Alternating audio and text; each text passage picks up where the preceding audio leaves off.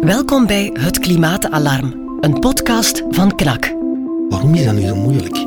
Waarom is dat nu zo moeilijk om op grote schaal mensen te doen beseffen dat er iets moet veranderen om het leefbaar te houden voor iedereen? En het hoeft zelfs niet ten koste van hun eigen comfort te gaan, behalve dat ze hun gedrag maar moeten aanpassen. Dit is Dirk Drouwlands, bioloog, dokter in de wetenschappen, knakjournalist, 64 jaar jong.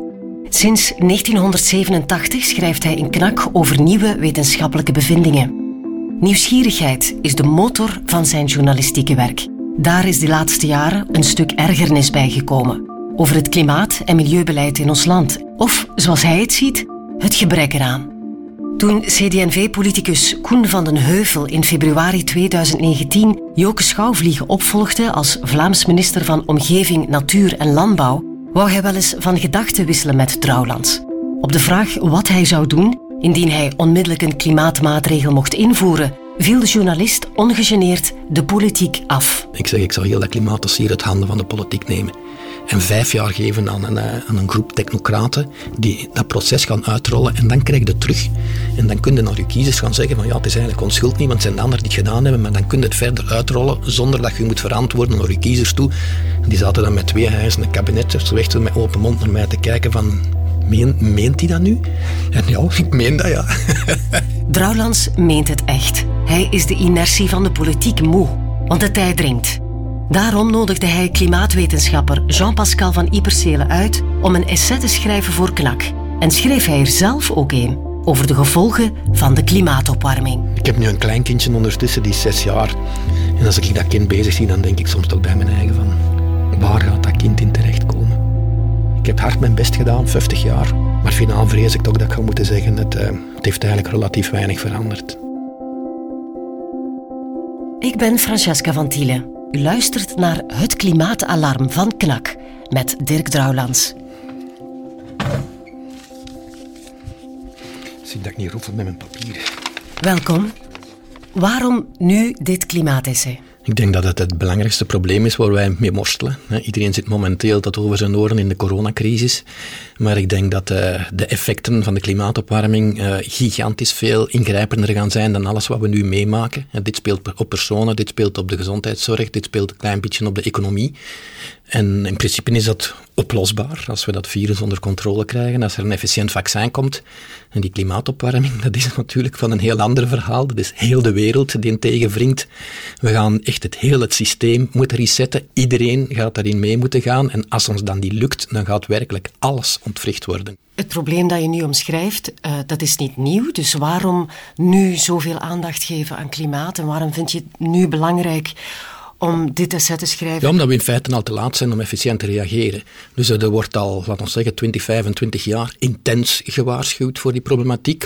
De, de, de problematiek zelf is al bijna een eeuw bekend, hè, maar, maar het, uh, het was aanvankelijk onduidelijk wat dat een impact op de maatschappij ging zijn. Er is ook een hele snelle versnelling gekomen op een gegeven moment van, van de uitstoot van broeikasgassen en, en dus de opwarming als dusdanig. En dan begint natuurlijk het, het, het, het hele probleem van, uh, van uh, de bewustmaking. Het is een verre termijn verhaal, hè, dus het gaat op dit moment nog altijd relatief langzaam.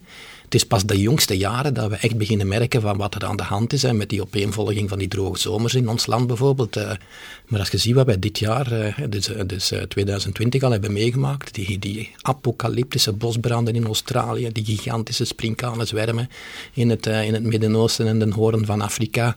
die, die, die, die hyperdroge lente bij, bij ons. Ja, 2020 was eigenlijk weer een jaar met heel veel records. En het is zeker nog niet voorbij. Wat doet dit met jou? Wat, dat, als dusdanig niks eigenlijk. Ik bedoel, want, want je voelt dat dat er zit aan te komen en het maakt alleen de frustratie groot. Voilà. Onrechtvaardigheid ook, maakt, maakt dat jou boos? Of, of wil je nu nog meer misschien op barricade gaan staan? Ja, ik, uh, ik begin op een leeftijd te komen dat ik in principe rustig in mijn zetel zou moeten zitten in plaats van op de barricades te kruipen. Maar ik begin mij de, jongste jaren constant te ergeren in, in die lethargie van, van, van niet alleen de besluitvormers, maar ook een hoop mensen die het niet willen zien en die denken van, oh ja, oh, ja het is nog ver weg. Terwijl dat je duidelijk voelt van, ja, we, kunnen, niet meer, uh, we kunnen er niet meer wachten. Hè. Er was een, was een, tijdje geleden in Nature, hè, het, grote wetenschappelijke vakblad, hadden ze dus een berekening gemaakt dat het uh, verschil tussen wat landen beloven dat ze gaan doen en wat ze effectief doen, de jongste tien jaar vier keer groter is geworden. Dus ze bazuinen wel uit van we gaan de situatie onder controle brengen, maar vervolgens doen ze niks. En, en dat is dus het, uh, het, is, het is ook dat uh, veel, veel van die echte mensen die echt actief met klimaat bezig zijn, die zeggen ook van ja, politiek is veruit de hardste nood om te kraken. Als je die niet mee krijgt, krijg je de maatschappij niet in beweging. Maar landen hebben wel uh, beloftes gemaakt in dat verdrag van Parijs, dat ze ook ondertekend hebben, met welke maatregelen dat ze de komende jaren zullen nemen om die CO2-emissie te doen reduceren. Ja, en vervolgens gebeurt er niks. Ja, bij ons de CO2 daalt niet meer in, in, in België en vooral die in Vlaanderen. Dus het, terwijl wij verondersteld worden van, van een afname van 35% tegen, tegen 2030, zeker ten opzichte van 2005, als ik me goed herinner. Dus maar het, het beweegt niet meer, het gaat niet meer naar beneden. Het zit maar stabiel. Is dat een hiaat in dat verdrag van Parijs, dat er weinig um, controle mogelijk is en ook, ook ja, weinig bestraffing ook, zeg maar, van landen die, die niet doen wat dat ze beloofd hebben? Maar dan moeten denk ik zo goed als iedereen gaan bestraffen. Het was een belangrijk signaal dat toen gegeven is. Uh, nu, ik behoorde niet tot de groep die daar geweldig uh, lyrisch over deed toen. Het was nuttig dat dat gebeurde, maar je voelde zo al van, ja, ik ben mijn vertrouwen in de politiek compleet kwijt in dit soort dossiers. Onze, onze democratie, hoe goed dat ze ook functioneert op een, op een heel aantal niveaus, is niet in staat om dit soort complexe problemen aan te pakken. Maar wereldwijd zijn steden, zijn landen in lockdown gegaan. De maatregelen die daar genomen zijn om corona of covid aan te pakken ja, die waren nooit, of ja, nooit eerder gezien. Terwijl zo'n maatregelen eigenlijk ook wel nodig zijn in intensiteit, eh, zal ik dan maar zeggen, voor eh, het klimaatprobleem. Absoluut. dus het is wel mogelijk. Ja, het is berekend dat als we, als we dus effectief de klimaatstijging onder een anderhalve graad hoger dan het pre-industrieel niveau willen houden. Hè. We zitten nu aan ongeveer 1,2. Dus dat betekent dat we niet veel marge meer hebben. Als we dat nog willen halen, moeten we de volgende tien jaar elk jaar een reductie in de CO2-uitstoot hebben die overeenkwam met hetgeen dat er in de coronacrisis is gebeurd. Met name men voorspelt dat dat min 8% is. Hè. Dat is de uitstoot van CO2 als gevolg van corona in 2020 8% lager zal liggen hè, dan wat het anders zou zijn geweest. Dat moeten we dan 10 jaar volhouden. Hmm. Terwijl dit al zo'n extreme, extreme situatie was. Plus daarboven, en je kunt dat dan ook omdraaien, iets wat aan mij geweldig bezorgd is, dat dat maar 8% is. Je, je zet een heel systeem bijna wereldwijd in lockdown. En maar toch... het ging over een twee, drietal maanden hè, dat, uh, dat we in lockdown zijn gegaan. Ja, maar toch, dan verwacht je toch dat er een, een, een, een, een substantiële afname is. En het enige wat er eigenlijk gebeurd is, is dat onze bewegingsvrijheid beperkt geweest is. Minder vliegen, minder rijden en zo, maar ons energieverbruik is, is bijna niet afgenomen. En daar zit dus de grote, de grote Achilleshiel in heel het verhaal. Dus daar moet geweldig, uh, geweldig hard op ingegrepen worden. En dat betekent een omgooien van het volledige uh, maatschappelijke systeem en zo'n transitie. Dat is... Uh, Mensen zijn zo'n vreselijke routinebeesten, wat dan natuurlijk evolutionair gesproken de beste strategie is, want dat is het gemakkelijkste, hè, want het kost minder energie om te doen wat dat je kent dan om te veranderen. Dus ergens klinkt dat logisch. Maar uh, ja, we gaan er toch wel door moeten, door zo'n transitie, als we niet voor onze kinderen en kleinkinderen het leven onleefbaar willen maken. Miljarden woestijnsprinkhanen dreigen de hele oogsten op te eten in Kenia, Ethiopië, Oeganda en Somalië. Now what's happening in Australia is unprecedented. It hurts to see this. Nooit gezien in Australië. Ontembare branden leggen het land in de as. Ingesloten bewoners en brandweerlui betalen het met hun leven.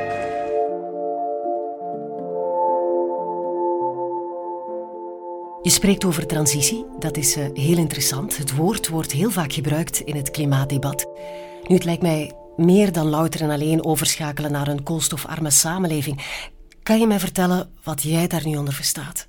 Ik ga beginnen om te, met te zeggen dat het, wat het niet is, is dat iedereen in een boshut moet gaan leven en, en op geitenwolle sokken moet gaan beginnen rondlopen. Hè? Want dat is hetgeen dat men, waar dat de, tegenstanders van, van dat soort transitievoorstellen, die karikatuur maken ze graag, dat mensen gelijk als ik gewoon willen dat iedereen in een boshut kruipt en punt aan de lijn. Dat we ons een deel van ons comfort gaan moeten opgeven. Dat is het in principe niet. Dat impliceert wel dat je ook op individueel niveau wat moet minderen. Tussen aanhalingstekens, zonder in te leveren aan comfort. Hè? Maar een beetje meer, dus voor, voor, voor jezelf dan gaan voor, het, eh, voor een hogere levenskwaliteit. Maar anderzijds moeten dus die energievoorziening vooral eh, omgooien. Dus we moeten compleet weg van die fossiele brandstoffen, die nu nog alles eh, veel domineren. Als je ziet die bosbranden in Australië, om maar iets te zeggen, Australië is een land dat nog een heel sterke steenkoolindustrie heeft, die, die de, premier leveren. En dus de premier die daar, oh, oh, klimaatopwarming, al is, is het geen probleem. Dus het gevoel is daar, nee, dat moet eruit. Dat moet eruit. Er moeten taxen opkomen. Het, uh, de, de, dat is nu een goede moment, want de prijzen zijn laag voor fossiele brandstoffen. Dus de, de kwaliteit van zonnepanelen en windenergie die gaat omhoog. Dus, dus dat komt meer in balans allemaal. Dus het is nu een moment om dat echt om te gooien.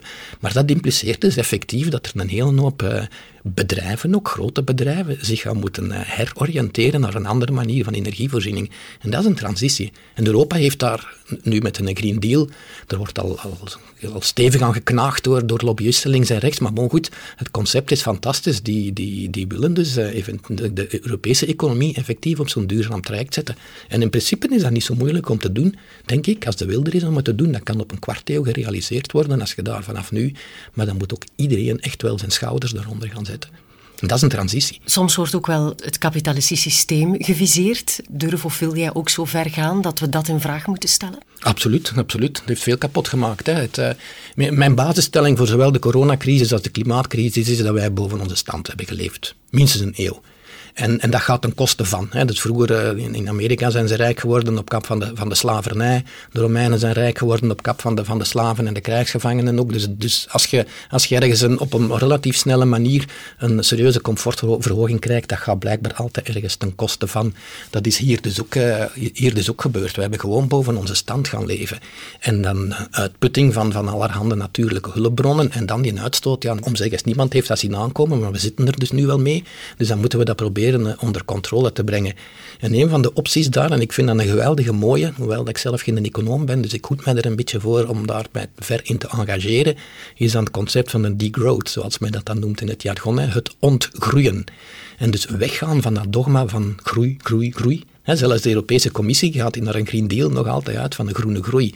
Maar die mensen zeggen dan, die economen zeggen dan van nee, je moet, dat, concept moet eruit, dat dogma moet eruit. We moeten die groei loskoppelen van de maatschappelijke ontwikkeling. Minder gaan consumeren, minder gaan produceren, minder gaan exporteren. Een vermogensbelasting, hè, want er komt een concentratie van hoe langer hoe meer geld in handen van, van hoe langer hoe minder mensen die daardoor een verhoudingsgewijs hele grote greep hebben op de transitie, want die blijven investeren in wat geld opbrengt. Dat is dan bosontginning en steenkool en dat soort, uh, soort dingen.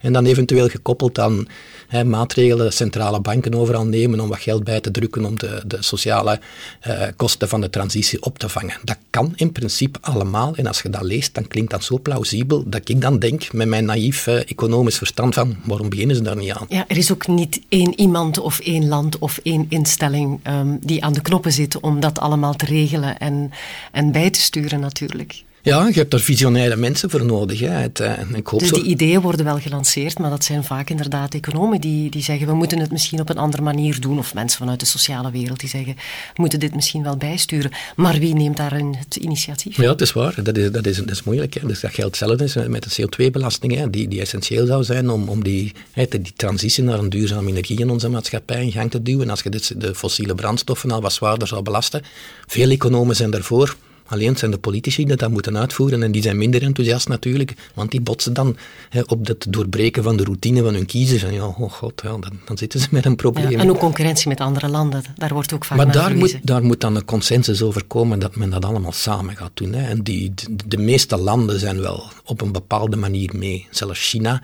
hè, dus dat, dat blijft natuurlijk... Uh, ja, enfin, het is een heel groot land en dat is, dat is nog altijd aan het uitbollen in zaken steenkool bijvoorbeeld. Dus dat gaan er een hele tijd blijven investeren in die steenkool, maar die zijn wel aan het omtunen al richting duurzaamheid, omdat die ook heel zware incentives hebben om het te doen. Namelijk dat je in die steden, in, in, in, zelfs al voor de corona, mondmaskers moest dragen, omdat de lucht er zo slecht was dat je er niet op een normale manier kon ademen.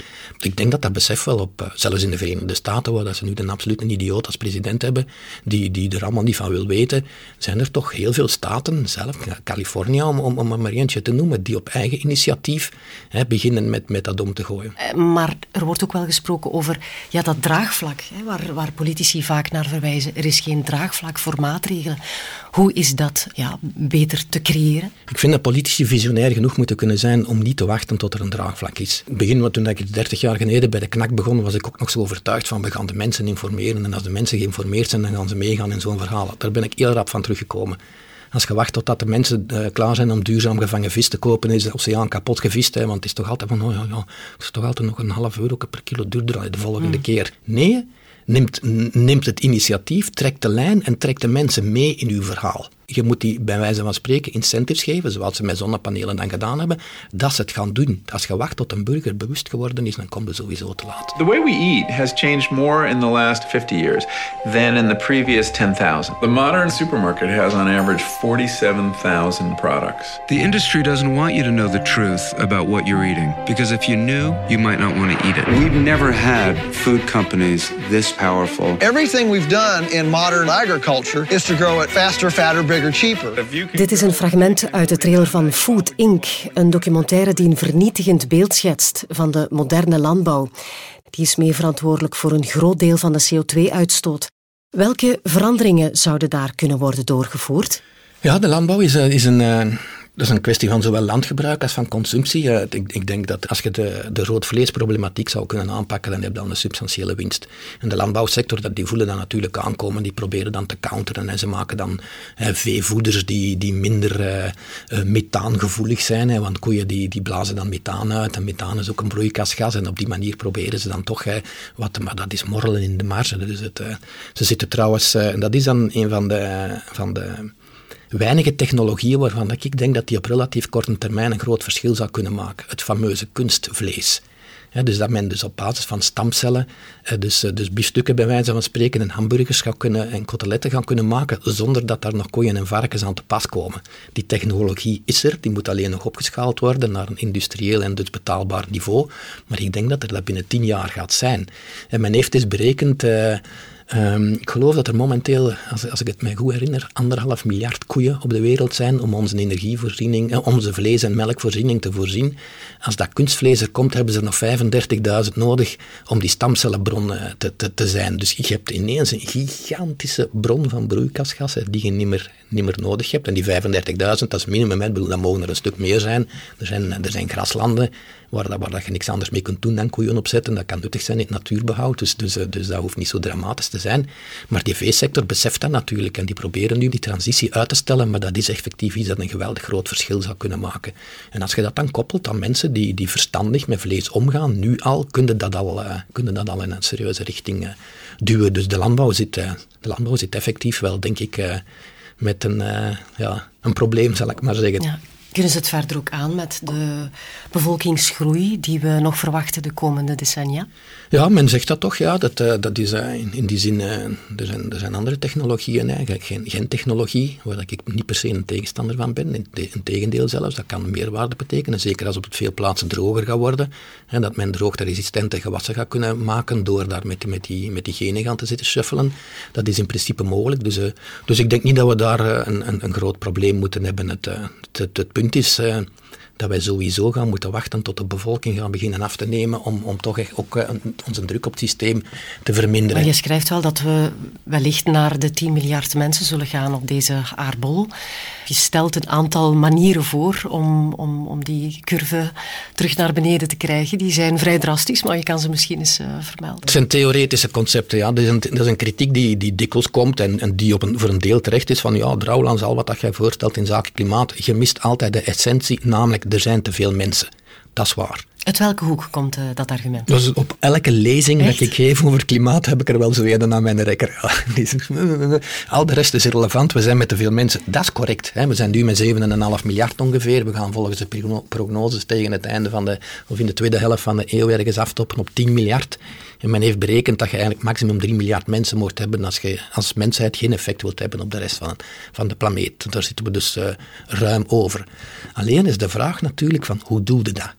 Hoe dringde heel snel de mensenpopulatie terug? Dan kunnen de Chinese één-kind-politiek beginnen als voorbeeld nemen, maar daar is, uh, daar is men van teruggekomen. En, ik wil niet uh, over de holocaustachtige toestanden, hè, van alle 70-plussen eruit en iedereen met een IQ minder dan 80 eruit, dat, dat, daar gaan we niet aan beginnen. Maar dan heb, hebben ze bijvoorbeeld de tax-incentives, kinderbijslag. Je krijgt nog kinderbijslag voor het eerste kind, geen meer voor het tweede en vanaf de derde kleine moeten bijbetalen. Maar daar zeggen, ik heb dat voor knakkers vorig jaar is allemaal uh, geanalyseerd samen met een aantal wetenschappers. En die zeggen van dat gaat nooit niet werken. Omdat tenzij dat de maatschappij al klaar is om met minder mensen en minder kinderen om te gaan. Maar je gaat dat niet als een incentive kunnen gebruiken om ineens het aantal kinderen te verlagen. Nu, het goede nieuws is dat dat proces al bezig is van minder kinderen krijgen. En er is één hele sterk, sterke incentive voor, dat is strijd tegen armoede. Dat hand in hand gaat met educatie van vrouwen in begrepen seksuele opvoeding. En er is zo'n hele mooie, misschien niet helemaal correcte boetade die zegt dat als je per, per uh, vijf jaar dat een vrouw naar school is geweest, kleuterklas inbegrepen, gaat er een kleine vanaf. Dus de strijd tegen armoede impliceert automatisch dat het aantal kinderen onderuit naar beneden gaat. En in de, in de jaren 70 waren er dan nog gemiddeld vijf per vrouw in de wereld en nu zitten we op 2,3. Dat is Afrika en Azië inbegrepen. Mm. En je hebt er 2,1 nodig om de bevolking in evenwicht te houden. Dus in principe komt die correctie er wel, maar ze komt voor onze kinderen en kleinkinderen eigenlijk te laat. En dan, uh, dan zit je natuurlijk ook met de problematiek dat die strijd tegen armoede, die, die werkt. De mensen worden minder arm, maar je hebt dan natuurlijk een groeiende aantal populatie van mensen die, omdat ze minder arm zijn, ook meer mm. gaan willen. En die gaan willen leven zoals wij hier in het verwijnde Westen. En dat is natuurlijk niet echt een haalbare optie, maar je moet ze dan proberen, uh, dat ze, gelijk in Afrika bijvoorbeeld, dat je dat nu, daar hebben ze wind en zon genoeg, bij wijze van spreken. Dus, dus dat je die incentive in die maatschappij... Dat ze een aantal fases overslaan die wij uh, hebben ondernomen als dat onmiddellijk op geïndustrieerde maatschappij. Ja, op wat wij duurzaam noemen uh, overschakelen. Wat dat kan, hè. Dat ja. die...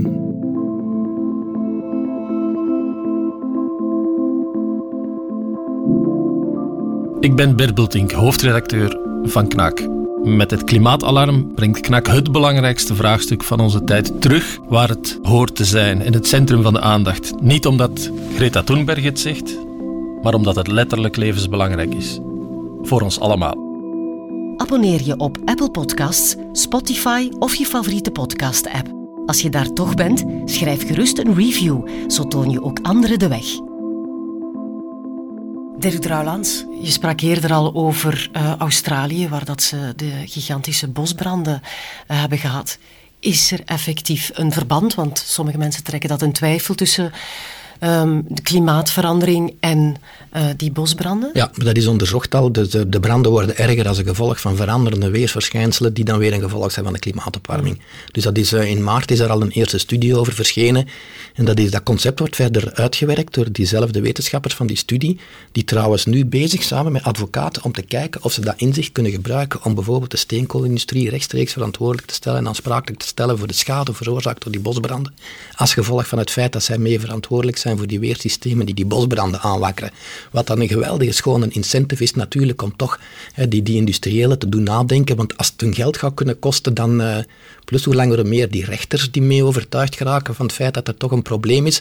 Dus men hoopt op die manier van die rechtstreekse link te kunnen leggen tussen enerzijds die verschijnselen zoals droogtes en bosbranden en sprinkhanenplagen en anderzijds weersveranderingen en klimaatsveranderingen als een gevolg van de opwarming, dat men daardoor dus ook rechtstreeks kan gaan ingrijpen op, die, op, de, op de grootste vervuilers, bij wijze van spreken. Verschillende oliemaatschappijen beweren dat ze een plan hebben om een eigen emissie, maar ook die van de olie die ze op de markt brengen, zullen compenseren.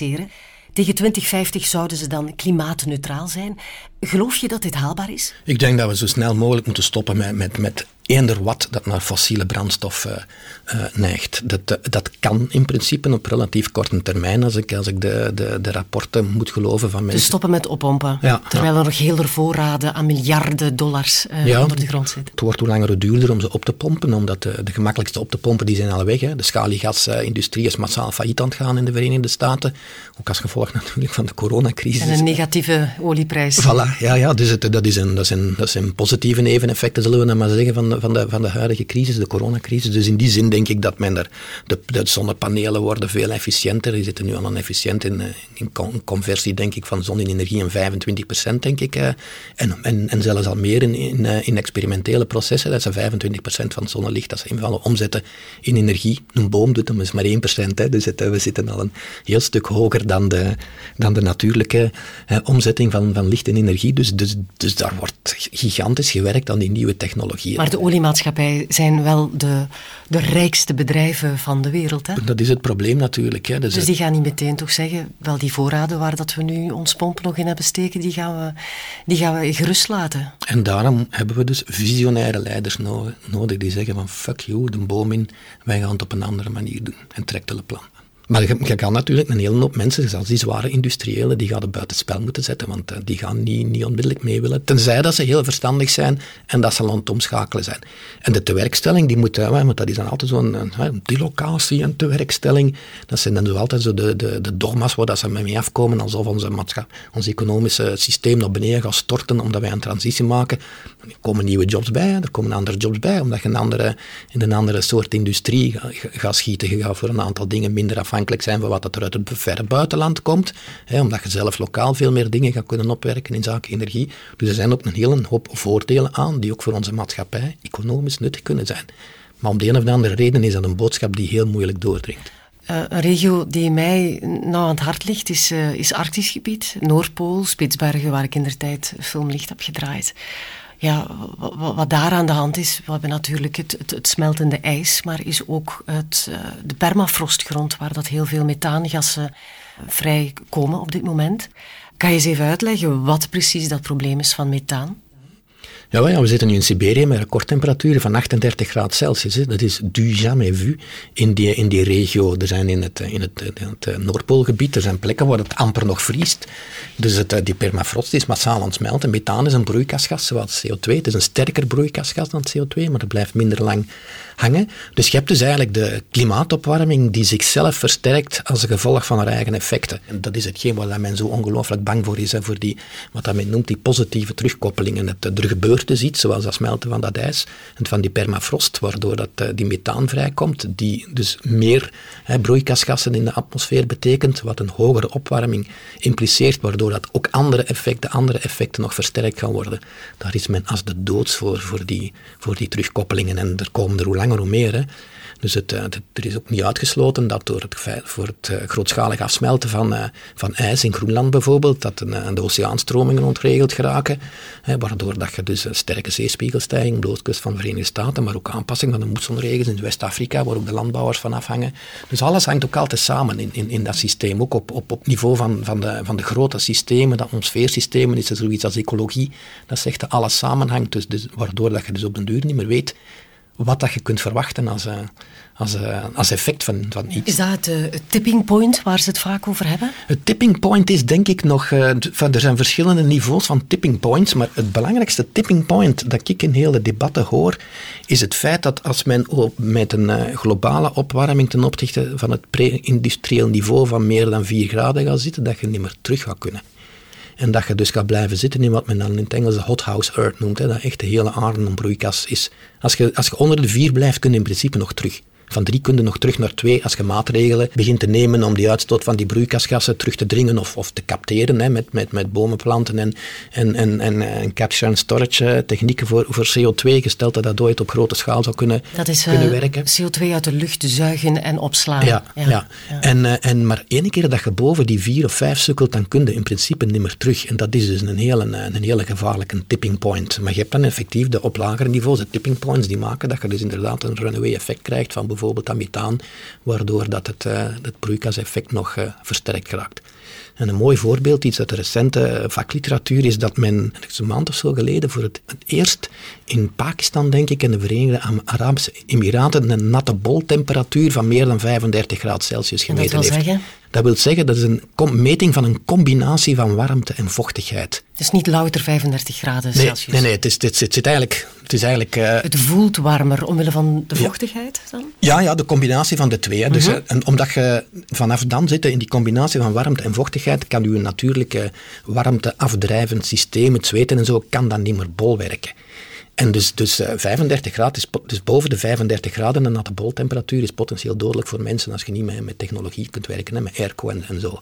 Men had pas gedacht dat dat binnen 40, 50 jaar ergens geregistreerd zou zijn en zo. Ook in Mexico en Indië en de Verenigde Staten zelfs gaan ze daar hoe langer hoe meer in die richting van. Dus wereldwijd zitten dus aan het evolueren naar temperaturen waar dan mensen eigenlijk fysiek niet meer tegen, tegen bestand zijn. Ja, ju juist daarom. Maar ja, mensen die dan binnen Europa wonen, hebben nog de mogelijkheid om wat noordelijker te komen voor mensen uit Noord-Afrika. Ja, gezien onze migratieproblematiek met de piek die we gehad hebben in 2015. Zoveel mensen die naar Europa willen komen. Ook om oorlog te, te ontlopen. Maar hmm. er gaan wel heel wat klimaatvluchtelingen komen in de komende jaren. Absoluut, absoluut. En een stuk meer dan wat we nu, uh, wat, wat we nu mee worstelen. Hebben zij een statuut waarin dat zij effectief asiel kunnen aanvragen? Er is, er is debat, dat is er in principe, maar het is, het is, ik denk dat er al één is, iemand uit van die, van die eilanden uit, uh, uit, uh, Stille Oceaan, denk ik, of zoiets, die, die onder water aan het lopen zijn, dat er zo ergens ene symbolisch gewijs al zo'n statuut gekregen heeft. Maar dat wil, ik nu, dat wil ik nu kwijt zijn. Voorlopig probeert men dat nog af te houden, heel die, heel die problematiek. Maar, uh, maar ik las dus ergens onlangs een rapport dat er tegen, tegen binnen 50 jaar ongeveer 110 miljoen alleen maar Egyptenaren naar hier zouden moeten migreren, uh, omdat de Nijl uh, niet meer genoeg water gaat leveren om, om de landbouw daar nog te onderhouden. 110 miljoen alleen Egyptenaren, ja, begint er maar aan om die op te vangen. En je gaat die niet kunnen tegenhouden, hè, want die mensen gaan geen andere optie hebben dan, dan, dan vluchten of doodgaan. Voor de mensen is de klimaatverstoring een groeiend probleem, maar vele planten- en diersoorten zijn nu al met uitsterven bedreigd. Schrijf je trouwens ook in jouw essay, je hebt het over 1 miljoen soorten. Er wordt soms wel eens gezegd, dat is nu eenmaal de evolutie. Ons voorbestaan hangt daar niet van af. Ja, ja, dat is waar. Dat is een verwijt dat ik dikwijls krijg. Dat is een hele moeilijke natuurlijk, hè, want dieren moeten zich maar aanpassen volgens uw Darwiniaanse mechanisme, Drouwlands, want anders moeten ze uitsterven. Alleen is de kwestie dat uh, die verandering die wij introduceren, hè, dus nu, nu en dan spreken we zelfs niet meer alleen over klimaatopwarming, hè, maar ook over pesticiden en over bevissing en, en alles van, van onze, onze gigantische greep op de maatschappij, die gaan zo geweldig snel dat die Darwiniaanse aanpassingsmechanismen, hè, natuurlijk en seksuele selectie, die kunnen gewoon niet volgen. Zeker niet voor die grote dieren. Die zijn niet gemaakt om zo snel aan te passen. En wat krijg je dan?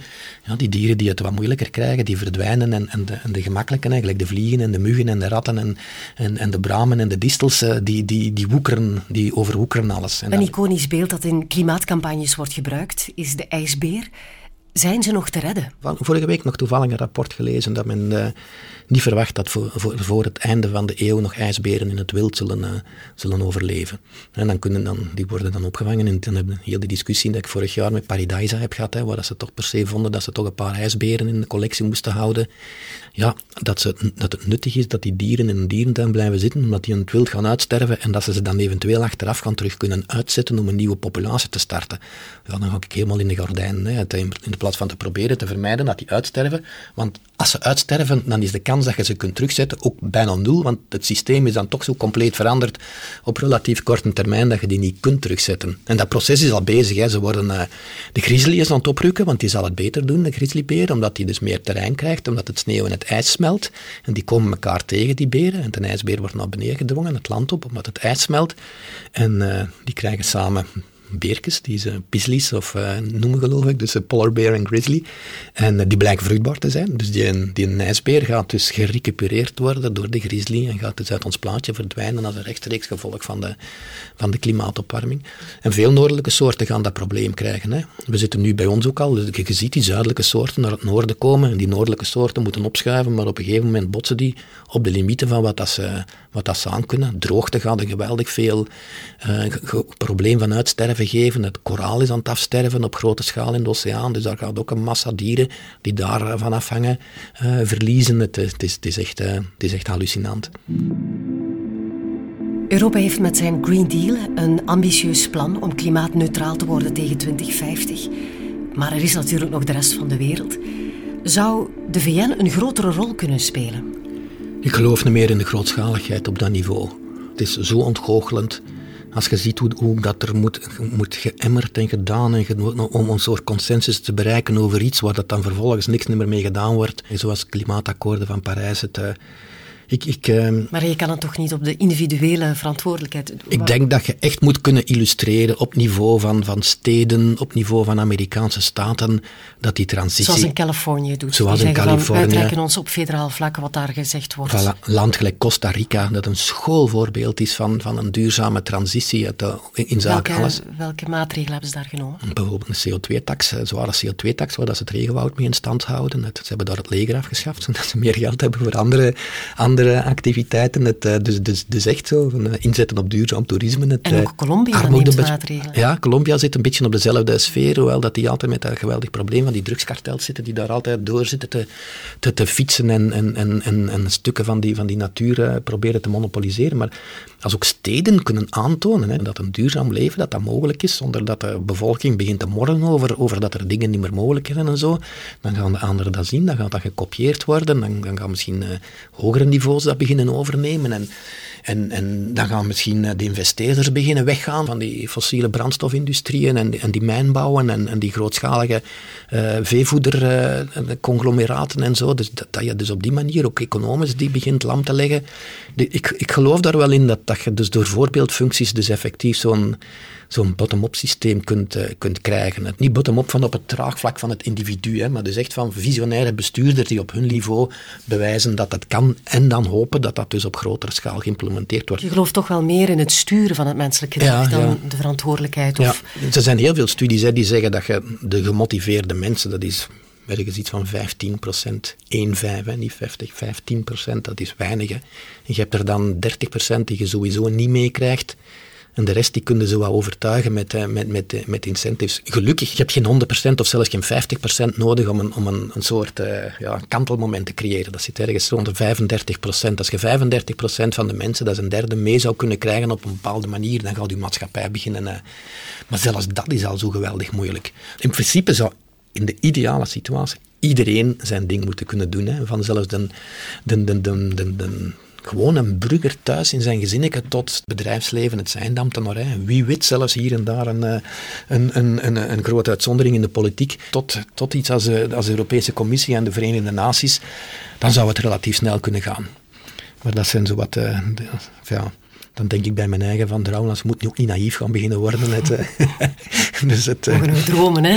Maar, ja, de, de, de, dromen. Het, ze beginnen ik heb nu een kleinkindje ondertussen, die is zes jaar.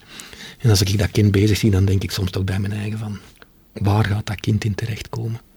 En, en, en ik heb hard mijn best gedaan, 50 jaar, om te proberen die problematiek van alles wat met natuur en milieu te maken heeft, erin te hameren. En op een bepaalde manier zal dat wel zijn, nut hebben gehad. Maar finaal vrees ik toch dat ik ga moeten zeggen, het, uh, ja, het is toch weer allemaal... I did my best. Maar dat was het dan ook. Het heeft eigenlijk relatief weinig veranderd.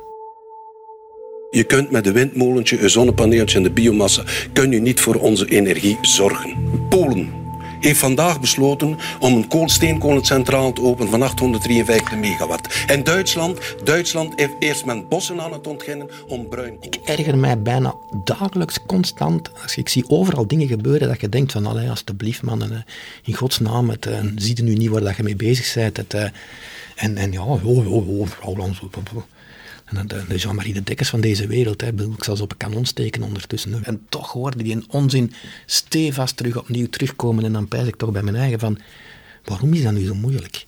Waarom is dat nu zo moeilijk om op grote schaal mensen te doen beseffen dat er iets moet veranderen om het leefbaar te houden voor iedereen? En het hoeft zelfs niet ten koste van hun eigen comfort te gaan, behalve dat ze hun gedrag maar moeten aanpassen. Er wordt niet gevraagd aan Jean-Marie de Dekker van 100.000 euro te geven aan, aan dit of dat, of, of, of, de helft van zijn salaris af te staan. Nee, er wordt gevraagd dat hem hier en daar wat isoleert, dat hem zijn gemeente een beetje fatsoenlijk bestuurt. Dat, en nee, dan toch die onzin blijven verkopen. Ja, daar word ik dan soms wanhopig van, soms mismoedig, maar soms ook weer terug combatief. Voilà. Als jij het voor het zeggen had, voor een bepaalde tijd, wat zouden uw prioriteiten zijn? Fossiele brandstoffen moeten eruit.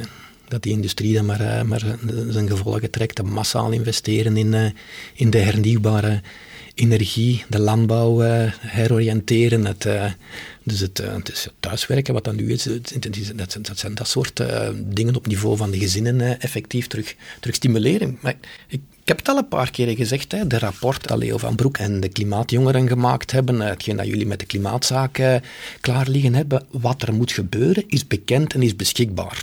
Rolt dat dan uit. Ik zou dat met alle plezier beginnen uit te rollen. Ik kan het niet alleen doen, hè, maar, maar ik zou wel weten wie dat kan trekken om mij daarbij te helpen. Dus het, je bent welkom, Francesca, als we ooit een technocratenregering uh, gaan moeten vormen. Het, en ik denk dat we dat nog goed zouden doen ook nog. Ah ja, ja. Hmm. oké. Ik denk dat dat zou kunnen. Bedankt voor het vertrouwen, Dirk. Ik spreek over meer dan wij met onze twee, hè? als wij met, met onze technocratengroep. Ja, ja. ja. oké. U luisterde naar Het Klimaatalarm, een podcast van KNAK. U leest meer over het klimaat op knak.be En download gratis het snedig essay van klimatoloog Jean-Pascal van Ipersele en knakjournalist Dirk Drouwlands. Luister je graag naar het vervolg van deze podcastreeks? Abonneer je op Apple Podcasts, Spotify of je favoriete podcast-app. Tot volgende week. Dan spreken we met directeur van het Europees Milieuagentschap, Hans Bruinings. Ik kan de jongeren zeer goed begrijpen wanneer ik terugdenk dat in 1990 is men beginnen onderhandelen over het klimaatverdrag. En jongeren vragen nu wat heb je gerealiseerd? Dan moet je zeggen dat we twee derde meer uitstoot hebben. En dan bekijken ze u van, ben je nu serieus? Is, is dit echt het beste wat dat jullie konden doen?